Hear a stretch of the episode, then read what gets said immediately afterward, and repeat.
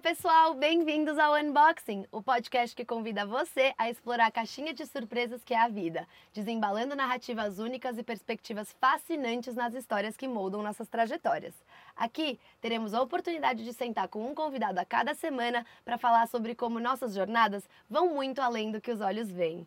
Eu sou sua host, Elisa Leão, curiosa por desvendar o extraordinário do ordinário, apaixonada por expandir horizontes e desafiar perspectivas. É um prazer trazer esses papos para o seu dia, porque todos nós somos muito mais do que uma caixinha só. O nosso convidado de hoje veio para mostrar o verdadeiro significado de florescer, cultivar e nutrir. Sua história com a natureza vem desde sempre. Crescido no Sergipe, formado em História e Antropologia, esse permacultor, agroecologista, professor e co-criador do canal Universo da Floresta, ele vem para mostrar que cuidar do nosso planeta, da nossa saúde, é para todas as horas. É o meu prazer em ter você aqui. Bem-vindo ao Unboxing Bento Cruz! Muito bom, muito bom. Agradeço demais, demais. Nossa, estou muito animada com esse papo, Bento. eu também, eu também. Estou muito animado. Adorei esse ambiente bonito, esse trabalho muito bonito que você está fazendo. Ai, obrigada. E vamos conversar. Como o seu, né? Que no Universo da Floresta, assim, é demais. Legal, muito eu bom. Eu adoro acompanhar. Muito bom, que bom. Ai, ótimo. Bento, eu sempre gosto de começar falando da nossa infância. Uhum. eu acho que a gente, quando é pequeno, tem tanta coisa que a gente vê depois na vida acontecendo. Então, conta pra gente um pouco da sua infância. Ah, minha infância foi dentro de um ambiente de muita, muita natureza, muita agricultura familiar, né? Então, eu, eu cresci num é, num lugar que tem uma tradição com a agricultura, com essa relação com a água, com as frutas, então um lugar de muita abundância né, e de muito conhecimento tradicional, que naquele momento eu só vivenciava aquilo, né, sentia e era, né, enfim, cuidado ali por aquela família enorme, né, uhum. comendo muita fruta no pé, né, uhum. tomando banho no, na fonte, então, esse contato assim muito próximo ali, né, com, com esse território, com essa dinâmica, né? É uma região também com a tradição né, indígena tupinambá, então, né, com várias características ali de produção de farinha, né, de hum. beneficiamento ali na própria, né, na, no próprio sítio ali de muita coisa que era produzido. Minha família produzia frutas, né, principalmente laranja, banana, jaca, caju. Que legal! Né, então tinha muita fruta é, muita produção né, de, de, é, de, farinha, de muita coisa. E meu avô, né, que também se chamava Bento, que legal. ele tinha a vendinha na cidade, onde ele né, levava esses produtos também, esse excedente lá. E, então foi um ambiente que ficou muito forte na minha memória. Né? Então uhum. hoje, quando, é, quando tudo que eu faço, no final das contas, é tentar trazer esse ambiente né, de muita fruta, de uma água pura, né, de produção de excedentes uhum. para a minha vida e para né, a minha caminhada, na conversa com nesse, nesse caminho né, de educação e, e, né, e, buscar produção, né, dessa produção de alimentos saudáveis, esse lugar de abundância. Né? Uhum. Então eu passei minha infância dentro desse ambiente também um ambiente assim, de muita cultura, é, história, então né, fui para uma cidade histórica com muita, né, com muitos é, com uma cultura de fogos, né? De, de buscar pé, barco Nossa. de fogo. Então eu, moleque, produzia pólvora. Nossa, não acredito! Como chamava a cidade? Estância. Estância. É. E a sua comunidade ficava quanto tempo? Ficava, tinha uma cidade que é bem na divisa com a Bahia, Cristinápolis, onde minha família tá. produzia. Era o sítio, era o lugar onde tá. né, tinha essa, esse lugar do meu avô, da minha uhum. avó. E depois minha, meus pais foram morar numa cidade um pouquinho maior, que uhum. é essa uhum. cidade Estância, uma cidade histórica e que tem essa tradição do fogo, uma cidade do fogo, né? Gente, fazia pólvora de pequeno. eu ajudava. Nossa Senhora, que medo! Não, é, assim, eu morei num, num bairro assim, onde era vizinho mesmo, muito, muitas famílias de fogueteiro, que a gente fala, né? Tá. Então era produção de, de pitu, buscapé, né? De chuvinha, todos os tipos de fogos, né? Tá. E a gente, as crianças participavam dessa rotina também, Nossa. assim, né? É, claro que os adultos acompanhavam isso, assim, mas a gente claro. tinha essa liberdade de ajudar, né, de estar ali acompanhando. Uhum. Em Já troca a gente tinha nossa, é, em troca a gente tinha nossos fogos para brincar durante o período Nossa. junino, né? Então a cidade tinha uma tradição junina muito forte, assim, Tá. né, de tanto da, da cultura popular, né, do, né, das manifestações populares, como essa condição mesmo de ter é, ser uma cidade de fogo, assim. Então Uhum. era um período do ano, assim, um mês, né, de é, que a gente falava guerra de fogos na cidade. Então Nossa. você tinha que ter bastante cuidado, porque era fogo para todo lado, assim, né? Era taboca indo para um lado, barco atravessando a rua. Nossa, Então era um ambiente assim que é, era mágico, né? A magia do fogo, né? Sim, E ainda bem que eu nu- nunca tive nenhum tipo de Ainda bem. acidente, ainda bem. mas vi muita coisa acontecendo, assim, mas é, era muito bonito, assim, era muito, é porque é, é, a gente, né, também é isso, a gente está vivenciando, mas só depois que a gente vai crescendo, a gente vai entendendo o quanto era rico essa Exato. vivência, né? Então, é, o processo dos fogos ali, você vê que eles colhiam o bambu na lua adequada e tinha todo um processo para fazer a pólvora e não era só fazendo uma pólvora, era, um, era o pisa-pólvora, eram as mulheres né, dançando com, né, e os homens ali pisando a pólvora num pilão gigante e, Nossa, eu não sabia que tinha tempo, isso. é, não, é um ritual mesmo assim, né? Uau, como chama esse ritual? É, o pisa-pólvora. Ah, tá, isso, esse é o nome mesmo. Isso, é o pisa-pólvora. E aí tem as manifestações que são a partir disso, como a batucada, né? A batucada busca-pé, então que eles, é, eles, eles, o pisa-pólvora é no momento da- do feitio da pólvora, Uhum. né? Então tem ali o pilão e o som do- da batida no pilão e o som da batida da- do tamanco de, de, de, de madeira no chão, né? Então isso fazia um som, né? Nossa, e Tum. virava uma festa. E virava uma festa, e circulando em torno ali. Gente, E as crianças tudo ali incrível. acompanhando. E tinha outro grupo de pessoas que ficava né, fazendo os próprios busca-pé, né? Que é Uhum. pilando também, camada de barro, camada de pólvora. Uau, e isso também fazia o som. Tá, tá, tá, tá. Então era uma... Era incrível. era musical. Nossa, demais. É, e aí experimentando fogo, né? Porque a pólvora você tem assim vários é, tem, enfim, vários Tipo, tons ali, níveis, de- isso, é. níveis, né? De então ah, eles faziam as tiras no chão aí queimava e, e era muito mágico esse, esse ambiente assim, né? E a gente saía nas ruas mochilinha cheia de pitu Nossa, eu ganhava um pouco, todo mundo ganhava um pouquinho de pólvora, né? Eu levava para casa e fazia meus próprios pitu. uau. E aí saía para guerrear, Não, pra guerrear. de rua com rua. Meu Deus. E mas tinha assim, rivalidade? claro que. Não, tinha, claro, né? Assim, porque a- a- era uma cidade que o período junino era, era o, o período do ano assim, mais Sim. incrível. Então todas as ruas enfeitavam, elas enfeitavam, colocavam né, as famílias protegiam, colocavam na frente da casa um- uma estrutura de, de, de madeira, tudo para proteger a Aham. casa, porque o fogo ia pegar ali na, na rua, né? Então as pessoas Senhora. conseguiam ver o espetáculo acontecendo Aham. protegido. E aí quem tinha coragem Ia pra, pra ia guerrilhar. e quem não tinha como tinha que sair, tinha que sair na manhã, pulando, assim, andando indo de poste em poste, se escondendo e passa. Nossa, é, tinha uma estratégia ali de Tinha, guerra tinha. mesmo. Era muito, era muito intenso e era todos os dias, às vezes durante o dia mesmo, mas quando anoitecia, se via pólvora e fogo para todo canto na cidade. Nossa, que loucura. E qual que é a lua adequada, no caso, da pólvora? É a lua, a lua para fazer o- a colheita do bambu e o processo da pólvora é a minguante. Ah, É um período que a seiva está baixa e você consegue ter. Né? imagina se fosse a crescente, ia ser uma bomba atômica.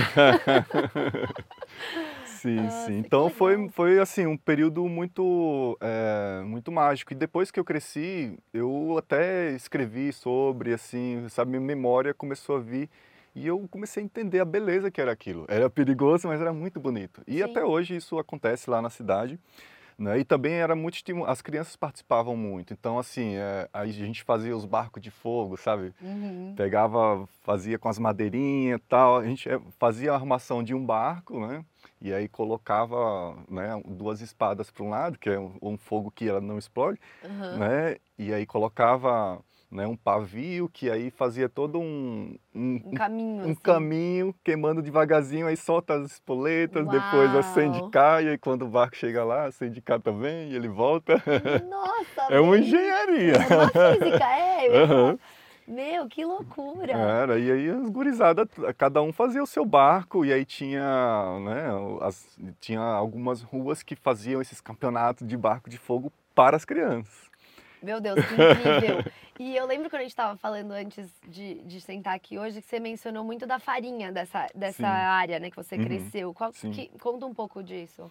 É, então, é, outra, é outro grande ritual, assim, né? A Casa de Farinha é um ambiente comunitário, extremamente comunitário, né? É, as pessoas, enfim, as famílias produzem a mandioca, cada um na sua terra, né? E a Casa de Farinha é onde centraliza ali a produção. Então, meu avô Bento, ele tinha a Casa de Farinha, que era essa Casa de Farinha de todos, mas ficava lá, né? E aí, é, a gente é, tinha a colheita, a raspagem ali, né? Enfim, uma coisa que também eu criança, assim, sei lá, seis anos, Uhum. com a faca aqui, ó, descascando mandioca, tchac, tchac, bem rápido, virava aqui, tchac, tchac, tchac, passava pra lá.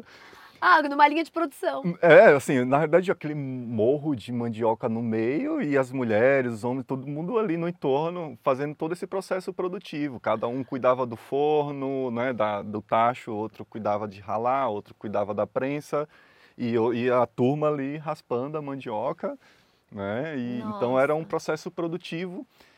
E era um momento que todo mundo se encontrava, que conversava, e depois né, tinha um forrozinho, Ai, né, a celebração da, da, da produção da farinha. Então era um grande ritual comunitário também, Aham. assim.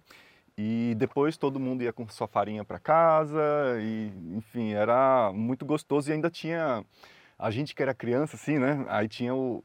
Porque a- durante o dia tinha todo esse processo produtivo com Aham. todo mundo. Mas à noite ficava meu tio Joel lá, só ele no forno, né? Ali, porque tinha né, um tempo ainda de cozimento, então ele Sim. ficava lá. Aí eu e meus primos, a gente pulava a janela, escondido, e ia pra lá, porque ele- a gente gostava de ouvir as histórias dele. Então ele fazia uma fogueirinha, fazia um foguinho, né, colocava ali, fazia até um cafezinho, umas coisas assim, no fogo mesmo, contava histórias pra gente. Ai, E aí a minha avó ficava, assim, né, a gente saindo no, pra- no meio da noite, assim. Aí quando chegava de manhã, minha avó olhava assim pra gente, a gente com cabelo branco. Entregava. Entregava. Ela, ai, Joel, eu já falei pra ele pra quando chegar lá ele mandar vocês de volta, mas eu tô vendo que vocês ficaram lá até tarde.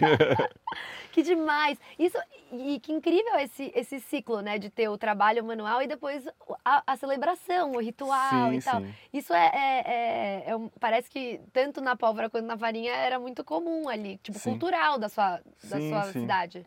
Sim, sim. É bem. ah, é, assim, isso é o que mantinha né, e mantém muitas comunidades unidas. Sim. sabe, estruturadas e em abundância, assim. A partir do momento que uma comunidade perde a casa de farinha, ela perde seu elo de ligação, seu elo A comunitário. união, né? É, e isso, em muitos casos, foi utilizado até para desestruturar a comunidade, sabe? Assim, né, Olha. alguém, algum político chegou ali e disse, não, vou fazer uma casa de farinha, é sua, e aí as pessoas vão. Mudou o, o- o sistema. No lugar de ser comunitária, ela passa a ser uma agroindústria e as Hum. pessoas precisam, de alguma forma, ter autorização para produzir ou, ou dar uma taxa de alguma coisa. Isso quebrou esse É, ritual isso comunitário. quebra o legado, né? Assim, Uhum. que você estava contando do seu avô, do seu tio, e com certeza isso veio do avô dele e tudo mais. Sim, Então, assim, geracional. Poxa, realmente é, é, é uma, uma interrupção muito problemática, né? Sim, sim. É, e e eu, ah, eu vi de perto isso acontecer, né? Eu tive a oportunidade, assim, de na infância estar, eh, vivenciar isso, né? De uma forma muito lúdica, muito integrada, assim. E eu fui vendo isso desmoronando, várias casas de farinha fechando ou então pertencendo a alguém, né? A farinha virou um produto, assim, eh, mais industrial do que comunitário, assim, né? Sim. Então antes era um produto que as famílias produziam e esse excedente era comercializado, Uhum. né? Aí agora não, as famílias produzem basicamente para o comércio, assim, então é outra visão das coisas, né? Acaba É. mudando muito assim essa essa dinâmica e o resultado disso é uma desestruturação comunitária, assim, né? Se isolam, primeiro param de produzir farinha, ou produzir mandioca, Sim. porque a motivação era aquilo, produzir só mandioca, todo mundo produz para todo mundo estar na casa de farinha, Claro, para participar daquele, daquele ritual, daquela celebração. A lógico. partir do momento que não tem ritual, não tem celebração, por que, que eu vou produzir mandioca? Eu vou, vou fazer outra coisa para ganhar meu dinheiro. Se é para ganhar dinheiro, eu vou fazer outra coisa. É. Então eu vi muita, mu- isso acontecer muito assim, né? Ai, que pena. Infelizmente. É, que pena, nossa.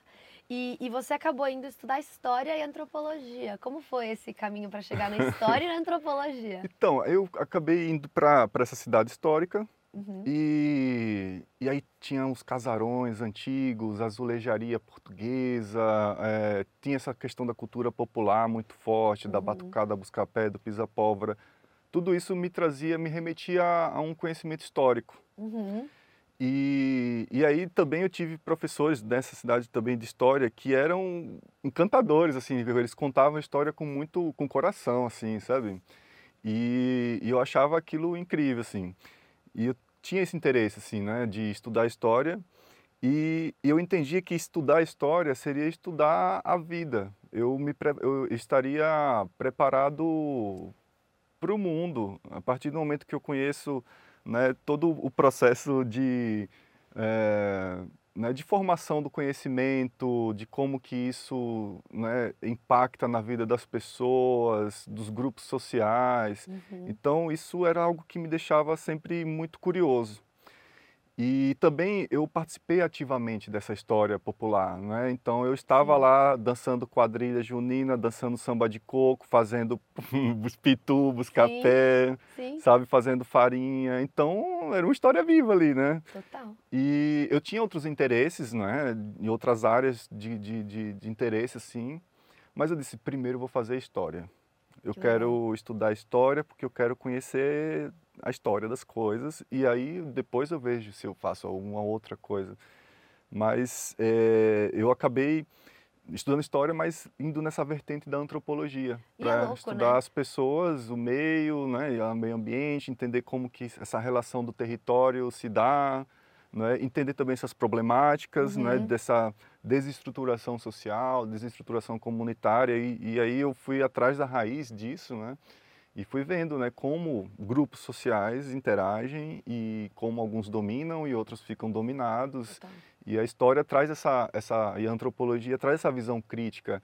E essa visão crítica me traz um, um lugar de ação, Uhum. né? Então eu passo a entender a história e entender como que eu posso mudar essa história. Uhum. Isso é a solução, né, no fim do dia. Sim. Mas é muito louco o que eu estava refletindo aqui enquanto estava contando, que isso é um paralelo muito forte com o Bento criança que fugia de casa para ouvir as histórias do tio, né? Aham. Tipo, sempre interessado nessa Sim. coisa de, de, de ouvir as histórias. Sim, sim, sempre muito curioso. Muito. E, e a, a- essa coisa da, da história contada, a história oral, sempre me Uhum. encantou muito. Assim. Então, quando eu fui para a faculdade, assim, logo eu percebi que nos livros eu ia ter muita referência, um estudo, né, enfim, mas ouvir as pessoas me fazia ter uma minha própria construção da história, a interpretação da história. Né? É, é a história viva, né? É. E- Não, e você conta a história muito bem, porque você contando aqui da sua infância, eu já estava visualizando ali a situação toda. Então, isso, isso é muito legal, porque realmente a gente transporta os outros, né, para as situações. E com certeza essa, esse estudo da história te abriu para, assim, abriu os olhos para outras culturas, outros povos, né? E, e Uhum. também, talvez até a sua ancestralidade, né? Sim, sim. Sim, então, é, a partir daí foi que eu, estudando história, eu fui, na verdade, recontando a minha história também, entendendo essa, né, é, o meu lugar no mundo, né, conhecendo também, é, e aí, assim, eu lá em Sergipe, estado pequenininho, né, e aí você estuda história, você amplia a sua visão, você vê o que, o que aconteceu no mundo, em outros lugares, em outros continentes, e aí você faz o paralelo e entende o ser humano, independente da região, de onde ele está, né? O ser humano tem ali né, um percurso histórico, tem formação da cultura, dessa relação com o meio, relação com os territórios. Uhum. Então, é uma forma realmente da gente entender que mundo é esse que a gente está, assim, né? E eu sempre gostei de contar história, assim, né? De ficar é, contando, enfim, Proseando. proseando. Então, ser professor de história seria um contador de história. Uhum. Então era algo que eu gostava, eu tinha essa inicialmente eu queria realmente ser professor, eu queria assim como eu tive mestres, né, professores Uhum. que me inspiraram, eu queria também né, inspirar conhecimento, inspirar né, é, esse, visão crítica né, na, na, Uhum. nas pessoas, trazer essa realidade que eu tinha identificado e, e contar isso do meu jeito ali. E então era algo que juntava algo que eu sentia que era uma vocação, né, junto com aquilo que eu gostava muito. Né? Uhum. Com certeza. E aí, o pulo, assim, desse Bento historiador pro Bento hoje agroecultu- é, agroecologista e permacultor, qual foi? Como, como foi esse, esse desenrolar aí do caminho? Sim, é, primeiro assim que nesse período da minha infância, né, eu tive muito contato com agricultura, com esses ambientes e com os rios e com plantas, com jardim, então isso já estava meio que em mim assim. Quando é um eu fui estudar, nato, né? é, e aí quando eu fui para a faculdade, eu me interessei por cultura, por arte, é, enfim, por várias linguagens assim, né? E aí daí logo no, no- meio ali da- do período da universidade eu fui convidado, fui selecionado para um projeto que se chama Projeto Rondon. Não sei se já ouviu falar, é um projeto Uhum. é, que, que atua em regiões isoladas e em algumas regiões que precisam de, de um apoio, né? E aí foi uma oportunidade assim de, de conhecer outras regiões. Fui para o Maranhão, fui para uma operação lá no Maranhão e aí eu comecei a perceber, estudar um pouco, conhecer as comunidades. E eu comecei a visualizar que a comunidade que tinha ainda uma relação com a agricultura, com a produção dos alimentos ali, elas eram muito mais harmoniosas, assim, você via as crianças bem, você via os adultos tranquilos, é, aquele, aquela rotina produtiva, né, tudo verdinho, né, e as comunidades que tinham perdido isso e que estavam basicamente pegando, pe vendendo peixe para comprar um, um frango ou uma coisa, sabe? Então elas de certa forma estavam desestruturadas, com Hum. problemas com álcool, com famílias desestruturadas, Vícios lixo, vícios. É. Então assim, eu comecei a perceber que elas elas estavam num território que o, a forma de lidar com aquele território era cultivando aquele território, cultivando água, cultivando alimento, É. cultivando relações. E aí, a partir do momento que ela, ela sofre uma influência muito grande de centros urbanos, de cidade, de, de uma cultura que não pertence a eles, aí isso acaba desestruturando bastante, assim, né? Então eu, eu tive esse, essa, essa percepção e aí eu quando voltei do Rondon eu disse eu vou para Sergipe, eu vou voltar a entender a agricultura, eu quero entender Aí eu comecei a- entender o, o valor da casa de farinha para uma comunidade, Olha. sabe? Comecei a entender toda essa condição, assim, o que fazia com que minha família, que, enfim, que meu território né, tinha ali né, essa união, essa, esse lugar. É muito mais do que financeiro, né? E econômico, assim. Eu acho que isso que você está falando é um senso de pertencimento e, e- e de cuidar, né? Tanto de cada um quanto dos outros em Sim. volta. Porque é isso, a gente. É muito fácil, assim, a gente. A gente falou isso até no nosso terceiro episódio, que às vezes a gente tá tão preocupado em ajudar longe que a Uhum, gente esquece do vizinho e sim. da nossa casa, né? Uhum, Sim, sim. Então, é isso. Aí eu acabei voltando para Sergipe e, e aí eu voltei focado em, em, em rememorar isso aí, entender e saber como que eu poderia realmente conduzir um pouco da minha atuação para isso. E aí eu tive a oportunidade de conhecer uma, uma, um trabalho eh, da Embrapa numa ilha, né, na ilha Mendiçá, que era um, eles tinham um plano né, de, de tentar eh, facilitar o processo de agricultura nessa ilha, já que a pesca já estava escassa, enfim, estava um problema social ali, né? E aí eles me chamaram para ir lá conhecer o projeto e quando cheguei lá eu conheci um senhorzinho chamado Evandro Tupinambá. Hum, Ele é agrônomo, ele tem uma origem né, de uma família indígena também, mas ele tem uma, ele é um, era um agrônomo que já tinha viajado, já conhecia, digamos, outras formas de produzir alimentos, né, que ele chamava de agroecossistemas. Então, é, é, não era só aquela agricultura, sabe, monocultivo ou uma agricultura que, que é é, trabalhosa Sim. e cansativa e, e pouco criativa, pouco Uhum. estimulante. Ele, ele me mostrou um sistema complexo e muito bonito, assim. E ele plantou numa ilha de areia, num, basicamente um banco de areia que só tinha água salgada, né? Ele foi lá, plantou uma floresta Uma floresta. uma floresta. E em poucos anos, ele passou a abastecer toda a comunidade com água doce que ele plantou. Ele plantou a floresta, essas árvores começaram a, a, a filtrar, a ter água ali naquele. E aí perfurou um poço ali e deu água Gente, doce. eu tô chocada. de água salgada. Era de água salgada, assim, tinha uma, uma maré, assim, na, na foz de um, de um rio, né, do rio. Vaza Barris, chegando no mar, né, então é, é uma maré, assim, é um manguezal. Sim. E aí, assim, Meu Deus. Ele passou a, a- na verdade, o, o banco de areia, ele acaba acumulando água, Aham. né? Só que acontece, se você não tem vegetação, essa água evapora, Sim. né? E aí ele passou a produzir floresta e essa água passou a se armazenar ali naquele banco de areia. Meu Deus. E em volume, em um volume, e ele conseguiu em pouco tempo, cinco anos, assim, ele já tinha Olha. uma floresta produtiva com tudo, tu- muita coisa, assim, ele foi produzindo solo, todo um sistema organizado, ele era todo organizadinho, assim, era um grande mestre, assim. Que gênio. E aí eu, cara, eu, eu quero isso aqui, eu quero aprender Aham. isso, né? Então eu passei a conviver muito com ele, ele assumi ele como meu mestre, né? Legal. Ele e seu Salvador, que era um nativo da ilha que também conhecia todas as plantas, conhecia toda a dinâmica dos ciclos naturais, né? Da lua, das funções daquelas plantas, dos usos. É, enfim, ele tinha uma relação, parecia que era a família dele, aquilo, aquela cada planta dali, né? Olha. Então, eu tive dois grandes mestres, tive a sorte, assim, eu procurei e achei Aham. dois mestres, assim, né? Um que tinha um conhecimento científico e popular também, e outro que tinha um conhecimento popular e que estava bebendo dessa fonte científica também. Então, era o lugar perfeito para mim. E daí eu passei a conviver bastante lá e ajudá-los também nesse processo de eh, do dia a dia, né? Da gente eh, de manhã a gente ia fazer manejo e ele explicava como é que funcionava o sistema. Então eu fui aprendendo ali no dia a dia. Daí o que acontece?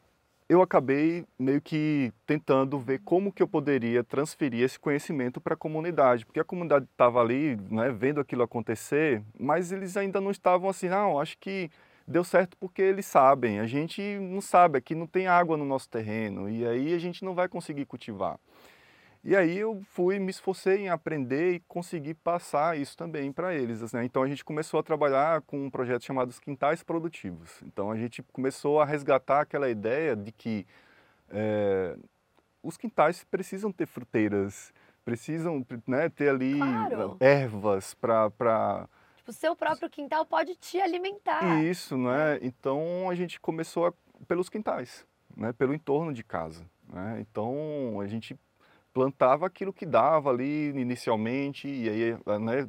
Utilizando desse conhecimento, a gente foi ali eh, explicando como é que se produz o solo, né? Como que trabalha com diversidade, né? Como que você pode colher aquilo, beneficiar ali mesmo. E aí foram, foi esse projeto foi evoluindo e aí chegou um momento que eles estavam entusiasmados, Uhum. os quintais já estavam bem bonitos e a cultura deles, a forma de vida deles estavam mais assim mais evidenciada, assim, mais, mais clara para eles de que eles eram legais, que eles conseguiam assim de Sim. certa forma cultivar também naquela condição. E aí surgiu um projeto, uma ideia de um projeto de turismo de base comunitária, né? Que o projeto Aratu, a gente começou a, a trazer pessoas para viver essa experiência com eles. Olha que demais. Né? De fora. É, pessoas. Inicialmente foi um projeto que a gente trazia muita gente é, das universidades, das escolas, né? E aí depois ele passou a ser um projeto realmente de turismo de base comunitária, vem gente do mundo inteiro para lá. Até hoje vão pessoas para conhecer lá a ilha, vivenciar, ter essa Uhum. experiência de turismo de base comunitária lá. Aí os moradores hoje hospedam, né? A pessoa come ali na cozinha mesmo, ali Que com eles incrível. aí degusta né, um néctar de fruta, uma coisinha aqui, outra ali. Então, meio que acabou que eh, diversificando né, as atividades e am- ampliando essa autoestima. As pessoas chegavam lá dizendo que eles eram incríveis. Nossa, que incrível isso aqui, tudo muito bonito, muito gostoso. E aí eles começaram, nossa, né, realmente, e ainda estava entrando dinheirinho para eles. Total. E todo mundo assim participando, era um projeto também bem inclusivo, então tinha gente que estava diretamente trabalhando, tinha outros, mas de qualquer modo todos os, os moradores eram beneficiados indiretamente, então foi um, um algo que é, que foi o meu grande laboratório, assim, Que das legal. duas coisas que eu trabalhei e trabalho durante um bom tempo, que é a agricultura, a agroecologia, a agrofloresta, foi ali que eu aprendi, de certa forma, sobre agrofloresta, sistemas agroflorestais, e o turismo de base comunitária, né, que é cultura. Cultura, relação né, de troca, intercâmbio de saberes, então ficou um ambiente assim muito gostoso, assim, de, muito legal. Então foi, foi ali na ilha que começou, de certa forma, essa atuação que eu levo né, para a minha vida. Uhum. E esse projeto da ilha foi, foi se ampliando por Sergipe. Né? Ele foi tendo uma. saiu do, da ilha, foi para o continente. E aí chegou um momento que tinham mais de 60 famílias produzindo orgânicos mesmo, agroflorestais. E aí eu colocava tudo no meu carro, ia para a cidade, eu tinha parceria com restaurante de comida natural, e aí eu Olha. fornecia lá para eles. E aí eu tentei estruturar a cadeia produtiva. Então a gente fazia esse trabalho com as famílias para fazer essa, essa condição de produzir Uhum. em diversidade e qualidade, de forma orgânica. Daí tem que escoar isso.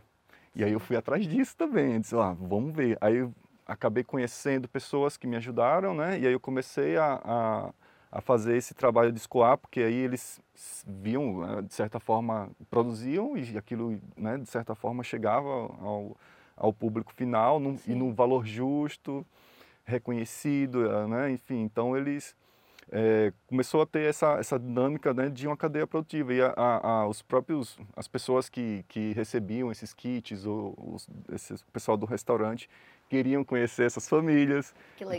então ficou continuou um trabalho de agricultor de agricultor com o seu com a pessoa que consome o seu produto E uma troca, né, também. isso então o projeto foi ampliando ampliando e, eu trabalhei basicamente o estado inteiro só Sergipe é pequenininho né mas aí eu trabalhei Não, mas, poxa, é um belo estado- impacto. Sim, sim, aí eu trabalhei bastante, assim, e sempre o antropólogo, né, assim, a, a minha atuação sempre foi para gerar autonomia, né, então não era algo que eu ia ficar lá, né, gerenciando aquilo Sim, por toda a passando seu vida. conhecimento. É, então eu tudo que eu fazia era para a autonomia das pessoas, assim, eu queria que os jovens se empolgassem como eu estava empolgado, Sim. e tocasse aquilo, né, que todo mundo cumprisse ali né, um- alguma função dentro daquilo para sustentar e evoluir, crescer esse, essa, essa dinâmica. Né? É plantando a semente fisicamente Sim, e também na- sim. em cada pessoa, né? Sim, sim. Então foi isso. Ali foi meu. E Sergipe foi a, a- a- lá, enfim, foi minha, minha colaboração foi algo que me deu um retorno também. Que legal. em aprendizado e, e, e aí depois de alguns anos eu comecei realmente a trabalhar em outros estados e acabei parando por aqui. É, e como que você chegou em Piracaia?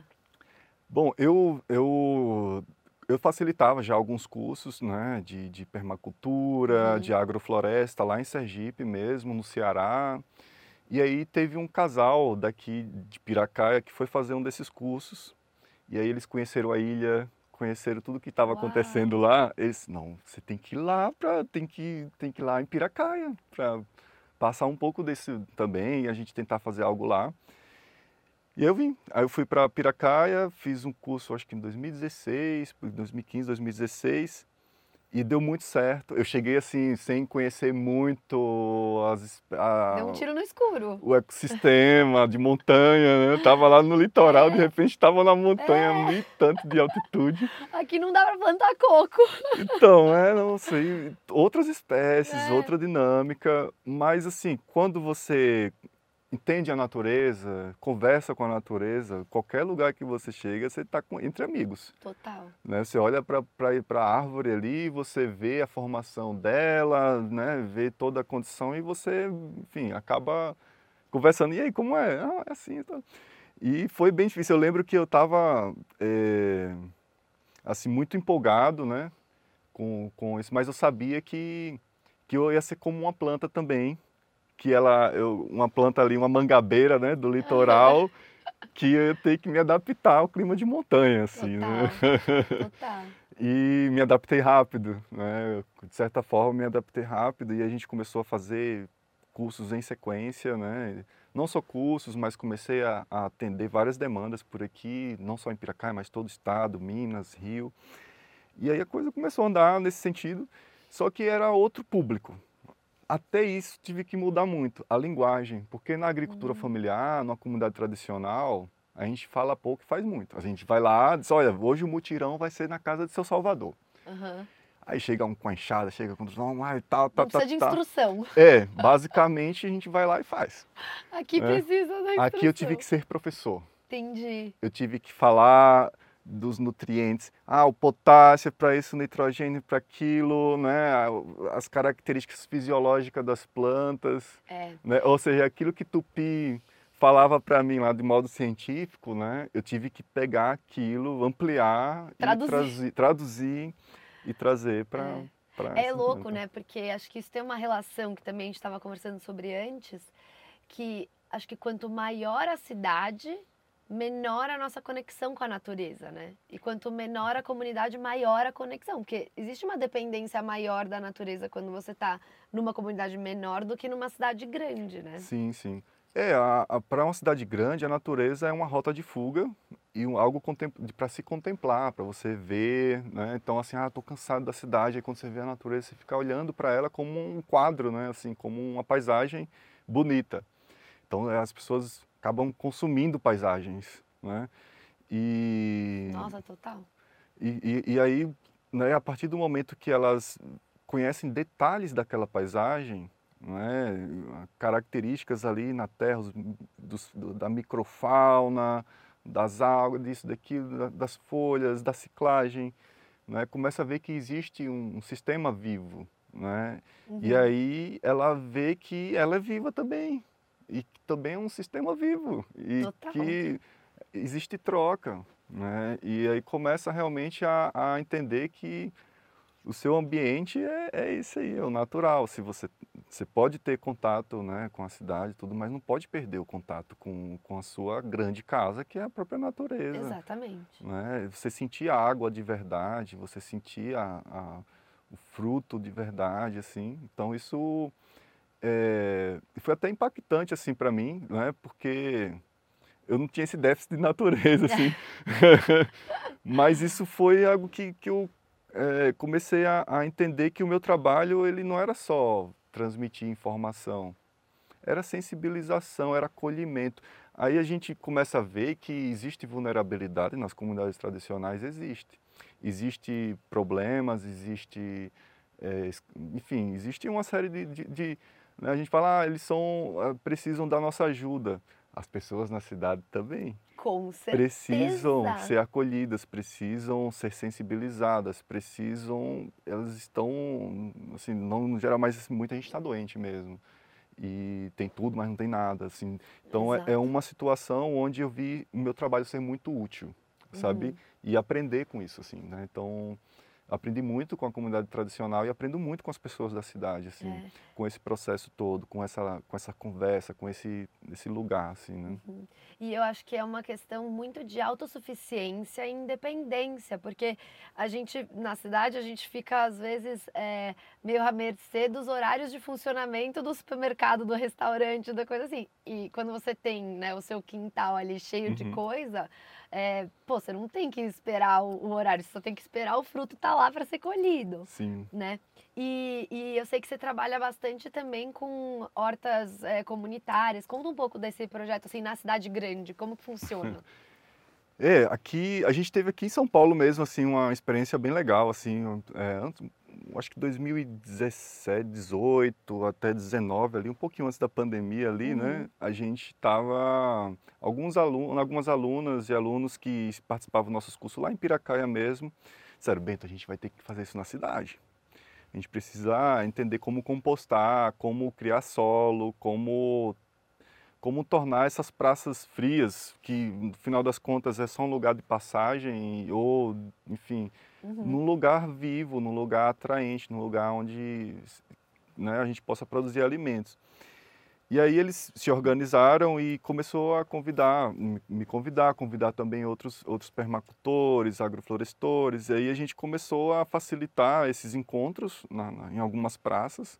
E era mágico, assim, né? A gente chegava de manhã com a caixinha de som assim, com o microfonezinho. Olá, pessoal, bom dia! Hoje a gente vai plantar aqui, não sei o quê. Dava uma aula no meio da praça.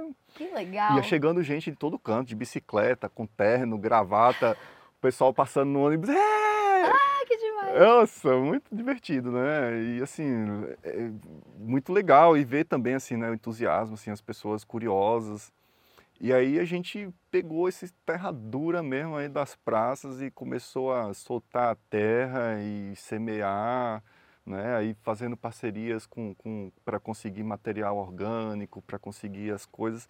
E aí a gente foi tendo esses encontros e, e aí essas praças passaram a, a ter guardiões, né? Ou seja, Uhum. ah, tem algumas praças assim que tem ali aquela família que está ali próximo, que está de olho, que está acompanhando e está meio que tocando esse trabalho. Então, né, tem a praça, né, que, por exemplo, que tem a compostar, um projeto de compostagem bem bonito ali com o Henrique Schaffer e a família Tatiana Schunk, Uhum. que eles estão ali, né, com um projeto lindo, recebendo pessoas sempre, né, tendo ali a condição comunitária ali de produzir seu próprio solo, de produzir seu próprio alimento, de levar composto para casa também, né, trazer o seu resíduo de casa para lá. demais. Então isso é sensacional, assim, né? Não só nas praças, mas também alguns quintais aí a gente andou mexendo Que também. demais! E, e, Bento, vamos, vamos fazer um- uma definiçãozinha, assim, um geral, para os leigos começar eu me incluindo, porque acho que às vezes tem muitas definições que a gente ouve Uhum. e a qualidade da informação nem sempre é né, a melhor. O que é orgânico? Tá. Orgânico é quando a gente produz sem necessidade de nenhum de insumo químico, né? Então, Tá. assim, por exemplo, quando a gente faz o manejo ecológico do solo, entendendo, né, a condição ali de fertilidade, de microfauna, de relação, né, de, de- da microfauna ali com, com, a, com as raízes das plantas, né? É, enfim, e tem um manejo, né, digamos, ecológico, a gente está ali produzindo um, um alimento que está livre né, de, de, de insumos químicos. Né? Tipo, agrotóxicos e tal. Isso, agrotóxicos. Né? Mas assim, o produto orgânico, ele meio que de certa forma, ele tem uma, uma condição ali de, de, de não ter essa utilização, mas nem sempre é tão ecológico assim. Uhum. Né? Então a gente vê monocultura, né? É, a gente vê também o uso, não usa o agrotóxico, mas acaba usando muito insumo, mesmo que natural, mas em excesso. Né? As coisas, os- o que é cultivado em si, as matrizes, o que o conjunto de espécies ali são espécies muito domesticadas em muito caso, em muitos casos são cultivares muito domesticados, então isso exige muito manejo, muito cuidado. E também é uma agricultura que você produz o canteiro ali, né? mas aí você tira toda, colhe tudo e planta tudo de novo. Né? Então Hum. é, é algo que não é uma agricultura que você vai produzindo para o futuro. Tá, Você tá, é uma agricultura intensiva. tá. Isso já é uma evolução. O fato das pessoas não estar se contaminando com, porque a contaminação de uma, de uma- de uma agricultura convencional é extrema. Não existe controle disso. É muito, é muito insumo mesmo. É uma agricultura artificializada, né? Então a agricultura orgânica ela evoluiu nesse aspecto de dizer não, não vamos usar insumo químico. Vamos ter outras estratégias. Evoluiu. E aí né, produz em, em grande quantidade, isso tem auxiliado né, o acesso a produtos Uhum. saudáveis para as pessoas, mas é isso, tem algumas limitações. E Uhum. também, de certa forma, nem todo mundo consegue ter um selo de orgânico e ter o seu produto ali valorizado, né? Então, Sim. o orgânico, ele se tornou um, um selo, assim, Entendi. né? Então, é, acaba que alguns privilegiados conseguem escoar essa é. produção.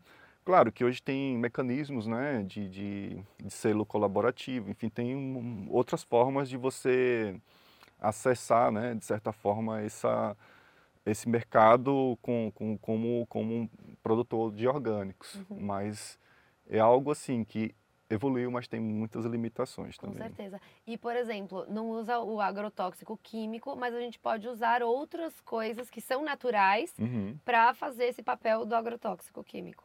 Sim. Sim, é isso. Assim, no final das contas, você continua combatendo pragas. Então, assim, é, se a gente desenvolve um, um trabalho né, entendendo que o solo é o próprio sistema imunológico, né? Uhum. se a gente escolhe bem as matrizes que a gente vai colocar ali, o que, a gente vai cultivar de verdade, que, né, que enfim, sem sem ser híbrido, sem ser, sabe, com, com, com, mudança genética ou fenotípica, enfim, você tem ali uma condição de matrizes bem adaptadas e daquele clima, daquele ciclo natural, né? Enfim, tem formas de fazer isso acontecer, né, também sem tanta, sem tanta é, necessidade desse, desse, manejo intensivo, né? Uhum. Então, assim, a agricultura não é para ser algo que você vai ficar ali sabe, aplicando coisas, né? Você Sim. tem que criar um sistema onde você faça uma parte e os ciclos naturais e é as plantas, é, os micro-organismos, todo mundo trabalha, não só você. Você Total. não precisa fazer todas as etapas do processo, Sim. né? Até porque a natureza nem depende da gente. Sem a gente, ela tá lá, feliz é, e contente. É. Ah, o ser humano tem muito disso, né? Quer controlar é. tudo, Total, quer dominar ali todo o processo e não dá conta. É. Fica meio que escravo de um processo, Sim. fica custoso, né? Uhum. fica, se torna caro, porque você não vai comprar uma, uma coisa química, mas você vai estar ali investindo em um monte de coisa, insumos externos. Então é isso, assim, ela trouxe um ponto de evolução, mas hoje existem outras práticas, né, ainda bem, Sim. que trazem essa outra visão de uma agricultura onde você é parte do processo. É. E acho que, assim, muito desse processo que você está falando, a importância é prezar pela qualidade em cada passo, né? Então, assim, a qualidade da semente que você está usando, a qualidade do solo, a qualidade da água, né? Como que a gente pode, assim, ajudar quem tiver interesse, né, e está nos assistindo, a buscar assim uma semente de qualidade? Como é que eu encontro isso, por exemplo? Bom, hoje tem. É, quando a gente quer praticar agricultura, assim, a gente precisa ter uma ideia do, do, do, de todo o processo, assim, digamos, a região que você está, você vai ter um calendário de plantio ali, né?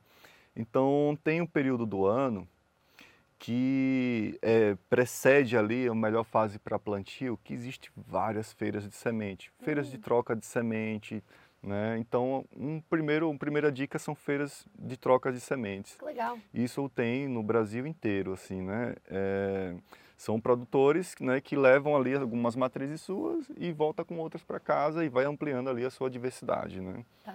Então, é, é, as feiras de semente assim são o primeiro ponto. Hoje existem guardiões de semente, produtores de sementes que comercializam num valor justo né, essas sementes. Então, você pode ter ali também as suas matrizes ali adquiridas, né?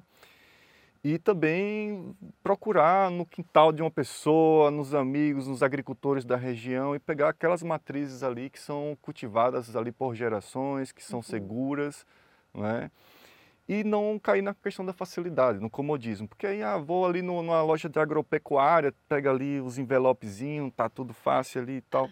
Né? Vai atrás, né? pesquisa mais um pouquinho. Né? Existem também institutos, instituições aí que tão, estão trabalhando bem forte com isso, com grandes bancos de semente. Em Minas a gente tem bastante. Né? Uhum. É, então, é, existe, existem sementes, né? Mas é isso, assim. É, hoje está até mais fácil. Né? Antes era bem difícil, assim. Hoje com a internet uhum. você consegue pesquisar e, e, encontrar guardiões, bancos de sementes onde você pode ter essas matrizes, né? Legal. E por exemplo, é, para quem mora em cidades grandes e tudo mais, o que, que pode ser feito assim no dia a dia para contribuir para esse, esse trabalho, assim, sei lá, eu moro num apartamento em São Paulo, não tenho espaço para fazer nada, não tenho uma horta é, coletiva perto de mim, o que, que eu posso, sei lá, fazer no meu apartamento para ajudar ou participar? Bom, primeiro que a gente não precisa de muito espaço para cultivar coisas básicas, assim. Uhum. Então a gente quer um cheiro verde, uma coisinha ali para uma erva, né? Alguma coisa que a gente gosta, para um chá, para alguma coisa, a gente pode cultivar isso até na janela ali, né? Sim. Mas, assim, é, a gente tem agricultores que precisam de apoio, uhum. né, que precisam ser valorizados. Então, no lugar de ir a um supermercado e comprar aquilo ali, procura saber de um CSA, né, que é a comunidade que sustenta Sim. a agricultura, Né? Aqui no entorno de São Paulo tem muitas famílias que produzem de forma orgânica, até dentro de São Paulo mesmo. Legal. Então, é, é, e essas pessoas facilitam a sua vida, entregam lá na sua casa, sabe? Eles já têm um trabalho já Uhum. organizado, né, a esse ponto de facilitar a vida das pessoas, Sim. né? Então, ou né, tem produtores que estão articulados com, com pessoas que facilitam essa logística, né? Então, é, vai lá, vai pesquisar no interior, vai. Hoje também com a internet também você consegue acessar e ver quem na região está produzindo. Uhum. Mas assim, é, quando a gente vê assim, né, assim, é muito isso ampliar, né, essa essa relação do campo com a cidade, né, isso vai ampliar a condição de saúde e autoestima de muita gente, não só de quem produz, mas de quem consome também. Sim. E isso não é uma coisa assim que é, ah, é, é, é necessário e urgente. É, a gente sabe o que, que as pessoas estão consumindo nos mercados. O que está lá no supermercado parece bonitinho ali, né, tal, tem uma cara até legal, mas aquilo é extremamente artificial e contaminado, Uhum. muito contaminado. Os níveis de agro... Quem produz é, essa, essa quem, quem produz de forma convencional não consome, só vende. Entendi. Né? É, isso é uma bela, é um- uma bela sinalização Sim. de que não tá ok, né? Sim, sim. Então, assim, ele pode exagerar ali, olha, o bicho pegou e assim, nem sempre tem a medida, né? Então é uma coisa assim para resolver logo, porque às vezes o cara fornece para o mercado e não pode faltar e aí ele apela para o veneno É, total. e sem controle, assim. Então é, é- é o nível de contaminação é muito forte, né? E isso impacta não só no alimento que chega, mas também na água, né? Nas abelhas, nos animais, nas crianças É, o ciclo todo, o né? ciclo todo. Então é algo assim que é preocupante, urgente e assim, ah, o que, que eu posso fazer? Faça a sua parte. Vá Sim. apoiar uma família que ela precisa de você. Precisa de você, uma família de produtores e tem, Tem. tem bastante, tem Sim. bastante. E hum, ciclar, né? Fazer nosso próprio solo. Isso você pode consegue, fazer em casa? Isso é, isso consegue fazer em casa, na cozinha mesmo ali. na- tem hoje composteiras domésticas, né? Que Uhum. você pode, né, de uma forma bem facilitada ali produzir um solo, né? É, Existem também as compostagens, é, projetos de compostagem comunitária, né? Então Uhum. aqui tem o Condor Cultural, aqui em São Paulo, por exemplo, tem um projeto de compostagem né, bem interessante, bem legal. Toda a comunidade vai lá no domingo de manhã, leva lá essa sacolinha Sim. e tem os jovens que participam voluntariamente, que fazem todo o manejo da Que composteira. Legal. Né? E aí tem o Jardim das Delícias lá, que você ainda pode né, colher alguma Que coisa. legal. Jardim Isso em São Delícias. Paulo. é. Adorei. Eu, eu falo por experiência própria. Eu tenho uma, uma composteira em Uhum. casa e, assim, é incrível. Tem lá a listinha, né, do que pode pôr. A minha é Uhum. de minhoquinhas. Então, Sim. como é que chama? É... ver- é... Verme compostagem. Vermicompostagem. Uhum. Que eu tenho ali as minhas minhoquinhas californianas dentro da Uhum. composteira. é, e a gente coloca tudo, assim, putz, casca de cenoura, Uhum. é, tudo que você não vai usar na sua, na, sua, na sua cozinha que é orgânico, você coloca lá, salvo alguns cítricos, tipo limão, não pode jogar, no nosso caso, outras coisas. Mas assim, é incrível o, o resultado que ela dá, porque sai, é, Uhum. chama churume, né? Sim. Que sai o churume, aí a gente pode usar nas nossas outras plantinhas Uhum. e tudo mais. Sim, sim. Você vai ter um, um, um, um resíduo líquido, né? Na verdade, um, adubo líquido, que é o chorume, e vai ter também o, a verme, o humus, né? Não é bem o humus, que o humus é, é algo que a natureza produz no finalzinho do ciclo, né? Assim, Uhum. Então, é, é um, um produto da vermicompostagem, né? Ele é, um, é, um- é algo vivo ali, é um solo vivo, né? Então, você pode é, terminar essa compostagem ali na planta, né? Então, Uhum. você vai estar inoculando vida, né? A gente tem, sabe que tem minhocas ali, mas também tem vários micro-organismos que estão juntos ali.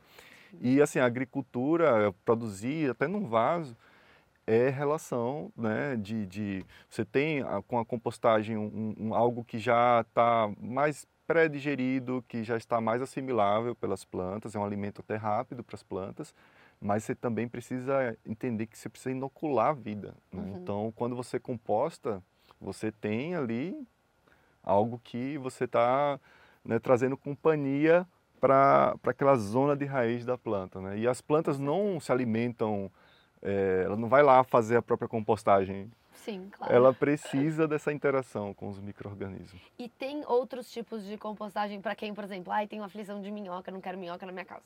Tem outros tipos que as pessoas podem usar que não tem, não seja verme compostagem?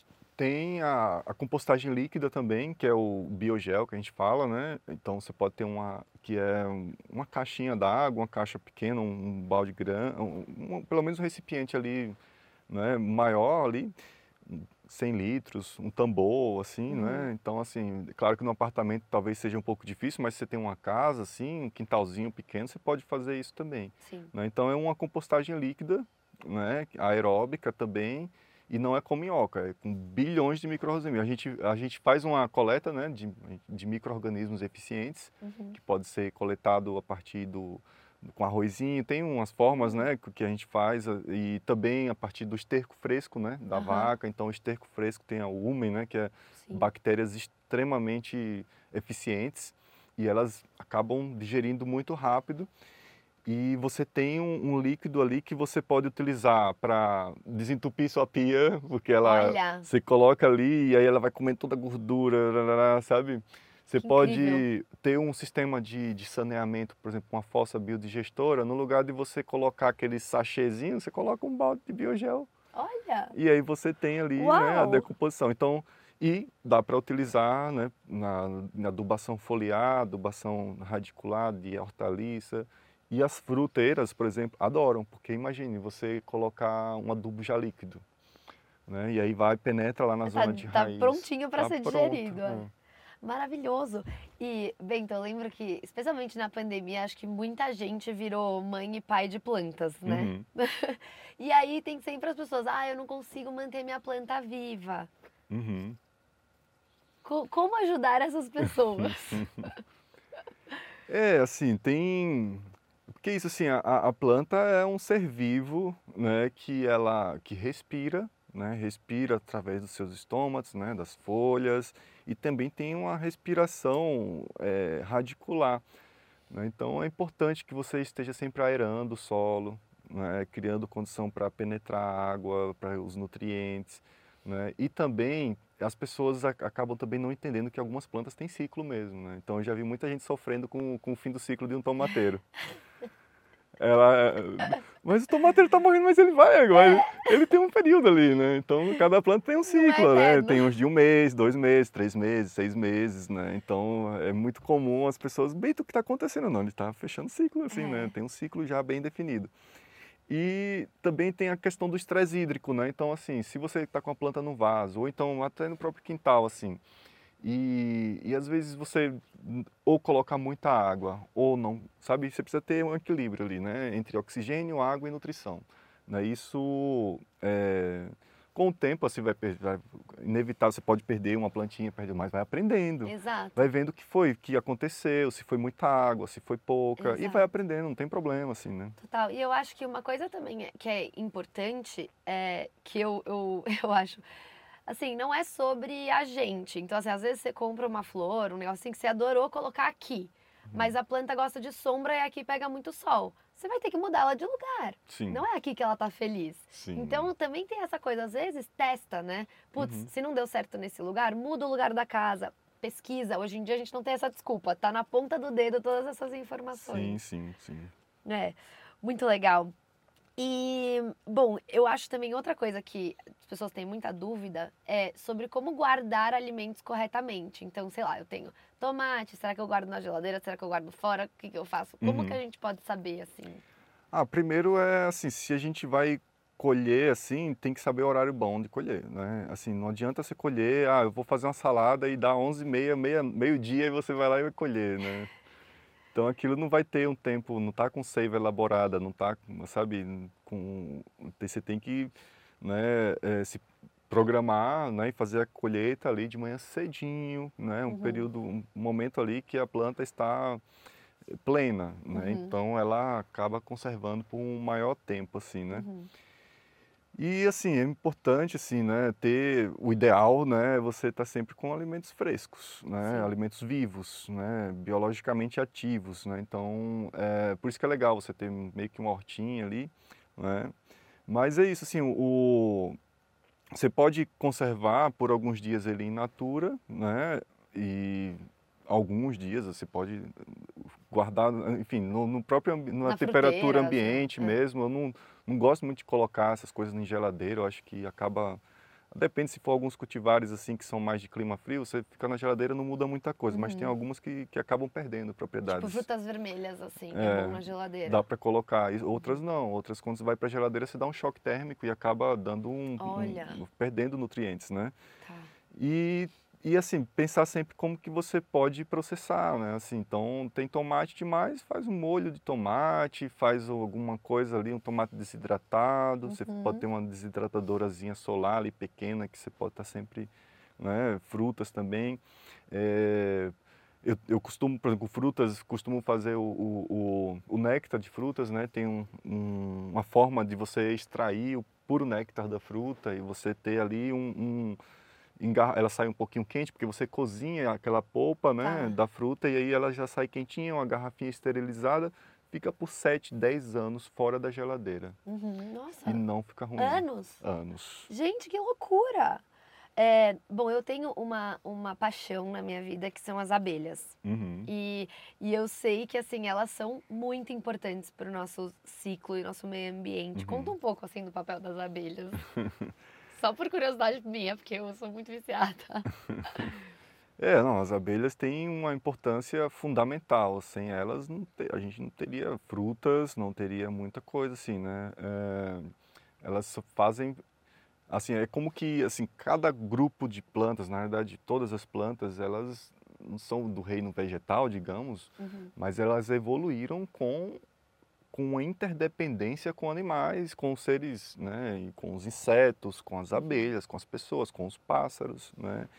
Então, assim, as plantas, a- a as espécies disseram, olha, eu preciso eh, evoluir junto com esse serzinho, que ele vai pegar aqui o meu pólen, sabe? Vai mandar, vai fazer, vai, ou seja, elas dependem dessa interação. As, as espécies evoluíram, as espécies vegetais evoluíram contando com as abelhas. Sim. E as abelhas, a vida dela é, é estar fazendo esse trabalho. Então é uma questão assim fundamental, não é? E eh, de certa forma a gente tem na por todo canto, né, abelhas nativas, né, que estão aí circulando. E essas abelhas nativas elas são muito sensíveis a indicadores, né, de clima, indicadores biológicos, se está tendo contaminação. Então elas são muito sensíveis, são muito vulneráveis. Né? Então quando uma das primeiras coisas que, que some numa região onde está tendo monocultura e uso intensivo de agrotóxicos é a sumiço das abelhas. Olha. Né? Os animais de grande porte eh, vão ali comer o fruto, pronto. Né? E aí ele também tem um organismo complexo que às vezes consegue digerir aquilo ali. Mas as abelhas vão no- na flor, É. eles vão no pólen. Né? E geralmente o agrotóxico é utilizado nesse momento, Nossa. na Tá. florada. Entendi. Que loucura. E eu vou aproveitar para deixar aqui a minha campanha de não matem as abelhas, gente, pelo amor de Deus. Se tiver um cacho de abelha na sua casa, em algum lugar, chame uma pessoa profissional para retirá-los. Não mate o cacho de abelhas, pelo Sim, sim, amor de importante. Deus. Pelo amor das abelhas e das nossas vidas, Sim, porque a gente sim. depende delas. E tem bastante gente que faz esse trabalho, que está, né? Então É maravilhoso esse Pesquisa, trabalho. pergunta aí nos grupos e procura alguém que possa auxiliar, Sim. né? E, e é um trabalho muito importante. É, porque é possível realocar o cacho, Sim, você sim. não precisa matar aquilo, né? Sim, sim. Então, assim, é, acho que é uma, uma parte da consciência importante também. Uhum. Ahn, falando do nosso Brasilzão, né? Que, assim, gigante por natureza, muita coisa existe aqui no Brasil nativo e eu sei que seu trabalho é muito focado nisso. Então, conta um pouco das nossas plantas nativas do Brasil. Olha, é justamente isso. O Brasil tem assim biomas incríveis, biomas antigos, como o do Cerrado, né? Assim, que tem ali já evoluiu, né? Enfim, ali evoluiu muitas frutas, né? Muitas espécies, então que são de alta, alto sabor, riqueza, né? Biológica, enfim. E a gente tem a Mata Atlântica, que tem também assim, um conjunto de espécies incrível, enfim, a restinga, é, enfim, é muita opção que a gente tem. Né? E essas espécies elas acabaram é, sendo assim é como que você não dá valor ao que é da sua casa assim né? Total. ah o bom é o que vem da, da do clima europeu da estados do norte América da Ásia e a gente olha para nossas coisas não dá valor né? E aí acaba trazendo realmente frutas e espécies que vão te escravizar para você ficar ali tentando dar certo aplica isso, aplica aquilo, né? A planta lá sofrendo com o clima e Total. e aí a gente tendo a oportunidade única no mundo, assim, eu acho que no mundo o Brasil é o melhor lugar para uhum. você cultivar diversidade de frutos, porque aqui a gente tem muitas, muitas, né? E assim, os biomas se conversam, né? Então a gente aqui na Mata Atlântica pode cultivar frutos do cerrado, pode cultivar o xixá. A gente tem zonas de transição, né? Que tem características de cerrado, de Mata Atlântica. Né? A gente pode cultivar espécies amazônicas também na Mata Atlântica. Assim, só pelo ecossistema, pelo bioma, você já tem um grupo enorme de espécies que você pode estar cultivando, né? E você tem toda essa interação tropical, né? O Brasil é predominante, né? Tropical, né? algumas regiões subtropicais, mas a gente tem é, aqui tudo que a gente precisa. Né? A segurança alimentar e nutricional está aqui. E essas espécies, muitas delas estão em extinção. Né? Estão em extinção, porque elas acabam, as pessoas não valorizam o fruto e quer tirar a madeira. Ah, a madeira é boa, porque geralmente você vai ali pegar um, um, um cambuci, um, né? Enfim, algum, tem espécies que, que tem uma, eles valorizam só a madeira. Né? E é. acabam né, não, Esquece não da entendendo. parte alimentícia. Né? Isso. E aí vem também essa situação das pessoas não conhecerem, né? porque se não são valorizadas, não são comunicadas, não são pesquisadas, não são consumidas, não está na feira, não está no mercado, não está em lugar é. nenhum, e aí você acaba não conhecendo. Total. Passa batido. É. Né? E isso acaba né, tirando das pessoas a, a, sua autossuficiência, a sua autonomia, porque, é, enfim, é como que a gente está abrindo mão do, do, alimento fácil e rápido e uhum. próximo, né? E fica dependendo de uma coisa que está distante. Então isso acaba tra trazendo vulnerabilidade para diversas famílias. Total. Então a pessoa está ali na Serra do Mar, que tem ali uma série de e passando perrengue né? Comprando maçã cara da Argentina, sabe? Kiwi, não sei na onde, é. sabe? Tendo ali frutos riquíssimos. Você vê um cambuci, por exemplo, né? Valor nutricional. Ontem eu tomei um suco de cambuci num restaurante, assim, né? Eu tava com uma amiga, assim, e o, assim, o sabor, assim, é incrível, é muito gostoso, assim. Nossa, né? olha aí, gente, suco de cambuci, vamos todo mundo experimentar, que eu tenho certeza que muita gente e eu fiquei tomou. feliz de ver num restaurante. É. Eu fiquei feliz porque geralmente ou eu faço, porque eu tenho Sim. lá, né, plantado, tem cambuci lá, a gente sempre faz, eu faço sorvete, que é um, basicamente um, um sorvete é, muito simples de fazer. Aí, água, é. tá, um leite, um, um limãozinho, bateu ali, já tem uma coisa super gostosa. O suco enfim, maravilhoso. E tem outras coisas, geleias, tem. O pessoal no, no litoral faz muita cachaçinha com cambuci, né? Sim. né? Licor de cambuci. Que delícia. Ah, não, tem muita coisa que dá para fazer, assim, com Nossa, essas. Nossa, que delícia. Bem, então antes da gente chegar na nossa reta final, eu preciso falar para todo mundo se inscrever no canal, arroba Unboxing Podcast no Instagram, no TikTok, segue lá, comenta, curte, salva, manda para os amigos. É muito bom trazer esses papos para vocês e esse followzinho ajuda muito. Bento, quem quiser te acompanhar, conta para as pessoas seu Insta, seus canais porque a gente coloca aqui na descrição. Sim, sim. Bom, eu tenho o meu Insta lá, arroba Bento Crucis, né? Tem também o canal na no YouTube, lá Universo da Floresta, tem o Universo da Floresta também no Instagram, né? a gente tem vários vídeos lá, tem as nossas lives gravadas, lá eu falo também das frutas nativas do Brasil, né? dou dicas em relação também ao biogel, compostagem, algumas coisas que a gente está falando aqui, tem lá vídeos né? para vocês se aprofundarem um pouco, né? E também tem nossos projetos lá em Piracaia, né? Manda uma mensagem lá também se quiserem conhecer, né? Não só em Piracaia, também outros, outras aqui em São Paulo também, né? Tem projetos que estão acontecendo, né? Temos uma agenda também aqui de atividades, né? A gente está preparando aí uma agenda bem legal para o próximo ano aqui e segue lá, e acompanha. Eu estou sempre divulgando a agenda lá, então quiser saber o que eu ando aprontando, é só seguir. Maravilhoso. Bento, para nossa reta final a gente vai jogar um jogo de ping-pong. Hum, tá pronto? Tá. Tá bom. É, vamos lá. Uma palavra para o dia de hoje. Alegria. Eba! É, top 3 frutas brasileiras que todos deveriam conhecer. Olha, primeiro pegar uma de Sergipe, né? Isso. A mangaba, né? Mangaba. A mangaba é o fruto da restinga, ela é endêmica, nativa de lá, pouca, só cresce praticamente em Sergipe, Alagoas, ali em trechinho da Bahia, né? É uma fruta extremamente saborosa, tem vários, eh, enfim, primeiro que ela é pura medicina, né? Assim, tem é, princípios ativos, né? Rica em cálcio, em magnésio, assim, é um, um fruto que eu cresci tomando até o leite da, da, da mangaba, assim, quando tinha algum machucado, assim, tal. Então, é, é, e tem um projeto muito legal das catadoras de mangaba, né, que acabaram, de certa forma, entendendo essa riqueza, né, da mangaba e, e, e produzindo né, diversos produtos, né, derivados dela.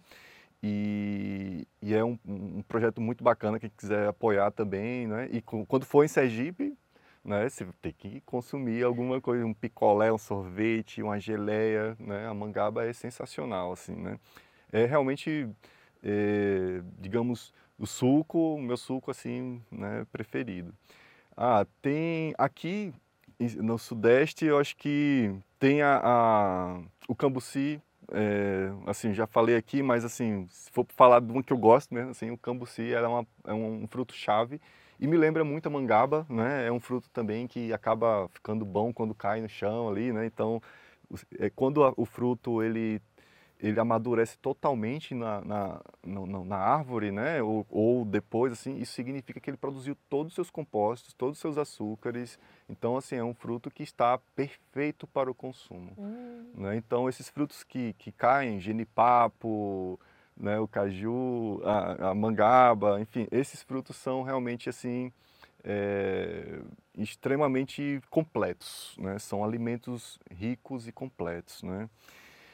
Ah, eu sempre falo também do bacupari, né? Que é também um Não frutinho conheço. delicioso, assim, riquíssimo em vitamina C, né? É, é daqueles que você encosta no pé ali, fica né? Sem Comendo parar. de barriga. É. Então essas são as três assim que eu, que eu acho que são as que eu mais gosto assim, né? Mas é muito difícil, viu? Tem muitas outras assim que Maravilhoso. É uma experiência que todos deveriam ter. Ah, cultivar um jardim, cultivar uma horta, né? cultivar plantas assim, né? É, ervas medicinais, né? alimentícias, né? porque a partir do momento que você cultiva um jardim, cultiva as plantas assim, você acaba é, entendendo o ritmo da natureza, aprendendo com esse processo, né?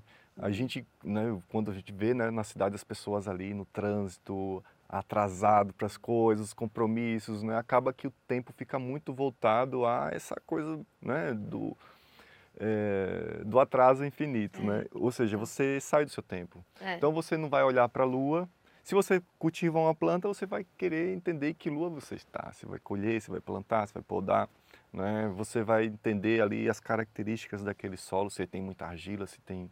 Então, é um aprendizado para a vida e, e é a escola da vida mesmo, assim. A partir do momento que você cultiva, você se torna mais completo, né? Você se torna uma pessoa mais completa e eu acredito que muitos dos problemas hoje que a gente vê emocionais e, e, e assim vazios, né?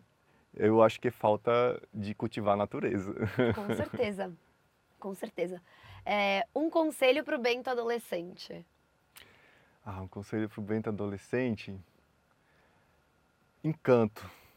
Sempre é, crescer assim, não é? Esse, esse encanto pela vida, é, pelas relações que se fortalecem, pelas comunidades. Né? Então eu sou eu sou encantado pelas pessoas. Eu sei que a gente tem vários motivos para desacreditar, né? A gente vê assim um turbilhão de informação e de, de frustrações e um uhum. monte de coisa. Mas assim, eu tento alimentar sempre, né, esse encanto e, e a partir disso assim a vida se torna mais curiosa, mais gostosa. Você não tem medo, você não tem bloqueios, você quer entrar na floresta, você quer mergulhar no rio, você quer conversar com as pessoas, então tudo parte desse caminho do coração. Maravilhoso. Uma música para ouvir hoje? Ah, uma música para ouvir hoje. Bom, deixa eu ver. Ah, tem uma música que o Gilberto Gil fez recente, né, que é um chamado assim para refloresta, né? Eu acho que a gente né, fala muito em preservar, preservar, mas a gente realmente precisa regenerar. Uhum. A gente precisa ser ativos nesse processo de regeneração. Primeiro que se regenerar, né? Acho que a gente está com, né? Com a gente precisa, né? A gente, é, enfim, sofre muita influência, né? Tem muitos impactos, assim, muita coisa que acaba, né? Deixando a gente meio cansadinho, né? E desgastado, né? Total. Um solo meio árido. É, então exatamente. a gente precisa se regenerar e isso é ter uma se alimentar bem, é você realmente cultivar esse alimento, cultivar relações boas, né? Uhum. E, e ser ativo também no processo de regeneração da terra, da água, sabe? Assim, é, entenda como como você pode fazer isso, uhum. buscar informação, se unir a grupos, né? Porque assim, o nosso nossa maior função na Terra é, é cuidar também da nossa casa. Total. E quando a gente cuida da nossa casa, a gente tem conforto, a gente tem segurança, uhum. né? Então, é, a gente tem que criar esse ambiente. É uma coisa que a gente não pode terceirizar, né? É, é nosso, é, né, o desafio é para todo mundo. Sim, sim. É, se você tivesse um superpoder, qual seria? Ah, despoluir os rios. Nossa, que poderzaço! E por último, uma dica que você queira deixar para as pessoas. Ah, busque conhecer mais assim quem produz né, os alimentos que chegam até a sua mesa, ou pelo menos busque conhecer pessoas que possam trazer esse alimento para você. É, vá conhecer essas famílias, né, vá, veja como que você pode ajudar e colaborar, né, porque isso assim, é, a gente tem como ter nosso próprio alimento, desenvolver esse conhecimento, mas a gente vai aprender com quem?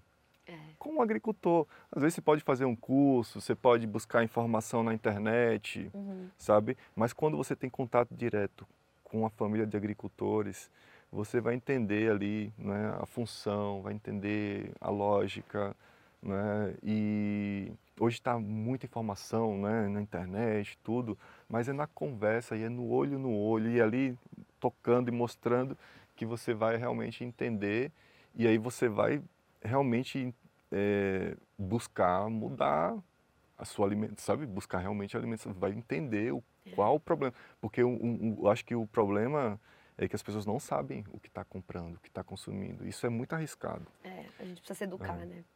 Com certeza. Maravilhoso. Eu vou te dar um presentinho e... de agradecimento por você ter vindo aqui passar sua manhã com a gente. Eu vou te dar esse cartãozinho do Ping Pong junto para você Maravilha. sempre ter. Muito Aê, obrigada por estar aqui com a gente. Ai, pode abrir se quiser. Ah, nossa caixinha com a nossa Polaroid. Aqui é o unboxing, então tem que ter uma caixinha, né? Sim, pra gente sim. abrir. E você que pode legal. guardar suas coisinhas aí dentro. Muito e muito bom. obrigada por você ter vindo. Ah, eu que agradeço. Bento, aqui na mesa a gente tem nosso oráculo do pão. Uhum. Que eu, uhum. eu falo que ele nunca erra. E uhum. ele sempre tem uma mensagem muito legal. Então, vou te convidar para puxar uma cartinha e ler sua carta, depois eu puxo uma também. Tá bom. Vamos lá. Ah. puxar aqui. Aceitação. Olha! Oh, acolher o divino que está em você. Deixar vir até você o que já é seu por direito. Unir-se ao fluxo da vida. Deixar-se fluir. Permitir que a luz se faça através de você, aconchegar a vida em seu coração, Ai, que lindo. Que lindo. Vou puxar uma também. Vou pegar essa aqui. Gente, centramento. Olha. É a terceira vez que eu puxo essa carta. Enquanto o mundo lá fora gira, balança e muitas vezes desmorona, aqui dentro tudo se mantém em harmonia, apoiado em nossa essência divina que permanece em estado de paz absoluta, amor incondicional, equilíbrio perfeito. Que massa, que legal. Aceitação e centramento. Olha que lindo. Muito bom, hein? Gente, muito obrigada por ter ficado com a gente até aqui. Um beijo e até semana que vem. Thank you.